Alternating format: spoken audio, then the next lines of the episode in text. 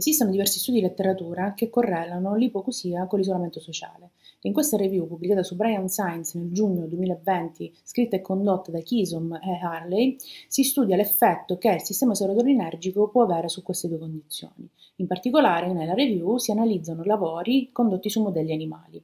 L'isolamento sociale può verificarsi con perdite dell'udito e questo conduce a una maggiore percezione soggettiva di solitudine e un rapido declino nella comprensione del parlato. Inoltre, il grado di perdita dell'udito associato all'isolamento sociale può anche dipendere da altri fattori favorenti, quali sesso, età, residenza rurale o urbana, livello di istruzione, stato coniugale e uso degli assistive listening device.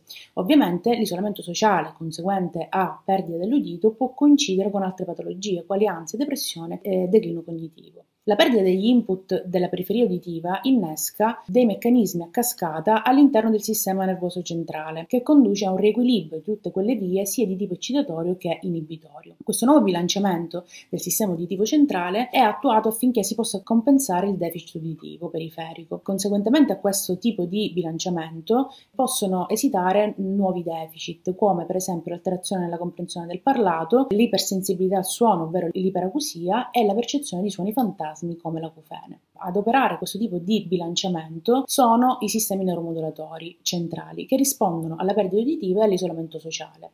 I principali neuromodulatori o neuroormoni implicati in questo tipo di bilanciamento sono la dopamina, la acetilcolina, l'adrenalina, la serotonina, che sono incorporate nei, nei percorsi uditivi, ma i neuroni che li producono sono esterni al sistema uditivo e proiettano anche regioni cerebrali esterne al sistema uditivo stesso. In questa review in particolare viene analizzato il ruolo del sistema serotoninergico, in quanto dà un valore aggiunto perché è quello maggiormente interessato sia nella perdita uditiva che nell'isolamento sociale. È stato notato come sia in vivo che in vitro i terminali serotoninergici comunicano con la coclea attraverso regioni corticali uditive e la concentrazione della serotonina influenza fortemente i nuclei uditivi. La densità di queste fibre varia tra regioni uditive e sottoregioni, che sono però funzionalmente distinte rispetto ai nuclei uditivi. La maggior parte degli input serotoninergici nelle regioni uditive originano dal nucleo dorsale del rafe, tuttavia esistono anche contributi minori derivanti da altri tipi di nuclei. Per più sottogruppi dei neuroni del Il nucleo dorsale del rafe eh, proiettano su diverse regioni di tale sistema. In alcuni studi effettuati su modelli animali è stato dimostrato che il rilascio di questo neuromodulatore a livello del sistema uditivo avveniva sia per stimoli acustici che per stimoli di altre nature, come per esempio fattori stressanti. Anche altri studi effettuati sugli A B R hanno dimostrato che il rilascio della serotonina avveniva attraverso una risposta tonotopica, ovvero per stimoli ad alta frequenza vi era un rilascio minore della serotonina, per stimoli a bassa frequenza vi era un aumento del suo rilascio. Elementi presinaptici e postsinaptici sono presenti in tutto il sistema uditivo e il rilascio serotoninergico risulta parallelo all'importanza dello stimolo. Nel complesso, quindi, possiamo dire che questo neuromodulatore induce plasticità nel sistema uditivo e che è evidente a più livelli organizzativi. Data la grande innervazione serotoninergica, è sorprendente notare come questo meccanismo presenti una estesa plasticità. Questo può eh, derivare da cambiamenti sia nel, nel lungo termine, nell'input acustico, ma anche in risposta nel breve termine a cambiamenti dell'ambiente circostante. La plasticità nell'interazione serotonina uditiva si ottiene a livello sia pre che post-sinaptico mediante meccanismi di rilascio e reuptake della serotonina. Il danno da trauma acustico è associato ad alterazione della densità delle fibre serotoninergiche e dei meccanismi di rilascio e reuptake all'interno delle regioni sia uditive che extrauditive. Quando siamo in presenza di un danno monolaterale, gli assoni immunopositivi per il trasportatore della serotonina, che chiameremo S E R T positivi, a livello del collicolo inferiore sono alterati in densità. Questi assoni sono ridotti a livello del collicolo inferiore controlaterale all'orecchio traumatizzato, invece saranno aumentati in densità nell'ipsilaterale. Le sottoregioni del collicolo inferiore ricevono più input discendenti non uditivi rispetto alle regioni centrali, invece, che ricevono un maggior numero di informazioni uditive di tipo ascendente. In questo caso si viene a configurare quel fenomeno chiamato lateralizzazione del trauma, dove vi sarà una diminuzione della densità delle fibre S E R T positive a seguito dell'interazione locale delle fibre S E R T positive con neuroni che presentano plasticità o danni specifici a livello regionale. Quando invece siamo in presenza di un danno di tipo bilaterale, avremo a livello presinaptico una diminuzione degli assoni S E R T positivi, a livello sia del collicolo inferiore che della corteccia uditiva, rispetto ai soggetti controlli, e avremo anche una riduzione dell'assorbimento del ligando S E R T positivo nei gruppi di soggetti esposti al trauma acustico. E a livello invece post-sinaptico, sempre durante il trauma acustico, si avrà un aumento dell'espressione della famiglia uno del gene che codifica per il recettore della serotonina, ovvero il cinque H T uno, e in particolar modo è stato riscontrato un aumento di tre volte per il cinque H T uno A e un aumento di dieci volte per il cinque H T uno B.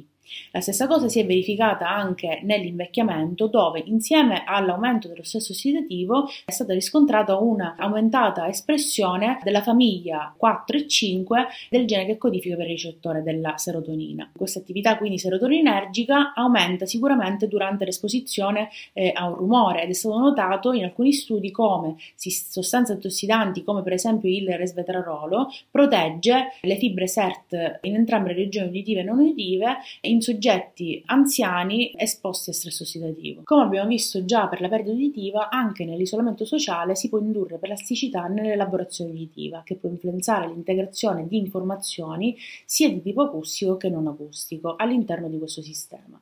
La maggior parte degli studi effettuati su modelli animali sono stati condotti sugli uccelli, che utilizzano il proprio canto come mezzo di comunicazione e che viene appreso mediante l'interazione sociale. Questo modello ha mostrato come l'interazione sociale migliori le risposte uditive. Negli animali isolati, infatti, si ha una riduzione della precisione e selettività evocata dai singoli neuroni, che causa una minore capacità nella discriminazione di alcune frequenze che codificano per determinate note. Questo però migliora con l'interazione sociale. La privazione della stimolazione sociale altera quindi le risposte uditive e anche l'integrazione dell'input sensoriale non uditivo con l'elaborato uditivo. Quindi sarebbe interessante effettuare studi futuri su larga scala in cui si indaga la privazione sociale anche nei modelli mammiferi e vedere se si provoca deficit simili nell'elaborazione uditiva.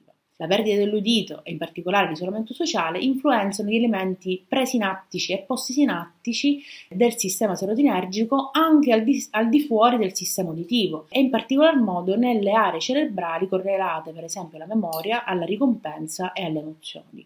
Infatti è stato visto che la perdita dell'udito mh, può correlarsi con ansia e depressione.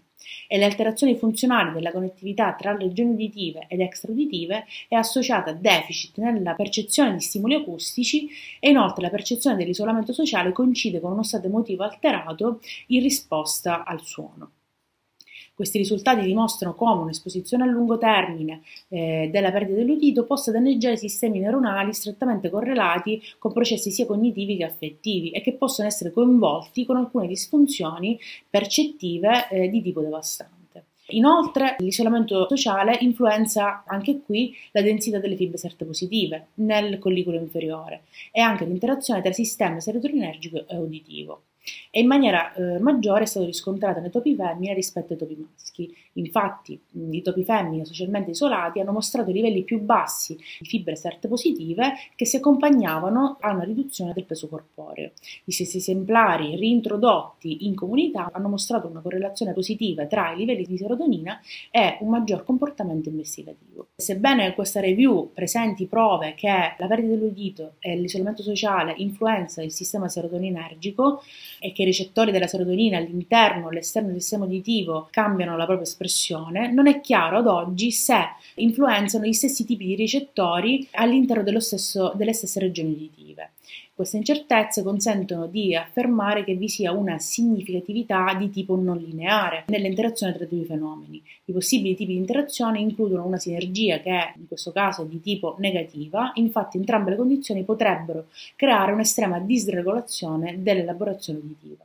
Al contrario, invece, un mantenimento di una connessione sociale potrebbe minimizzare gli effetti sul sistema serotoninergico. È stato visto come alcuni lavori suggeriscono che l'utilizzo, per esempio, di device acustici possano ridurre il declino cognitivo. Altri lavori, invece, asseriscono che agenti farmacologici, come per esempio il citalopram o S S R I in generale, possono alleviare effetti negativi dell'isolamento sociale e della perdita dell'udito. Infine, quindi, possiamo dire che i sistemi neuromodulatori, in particolare il sistema serotoninergico, biologico permettono l'adattamento degli animali ad una diversa gamma di interazioni sociali in risposta a stimoli sensoriali e all'ambiente esterno.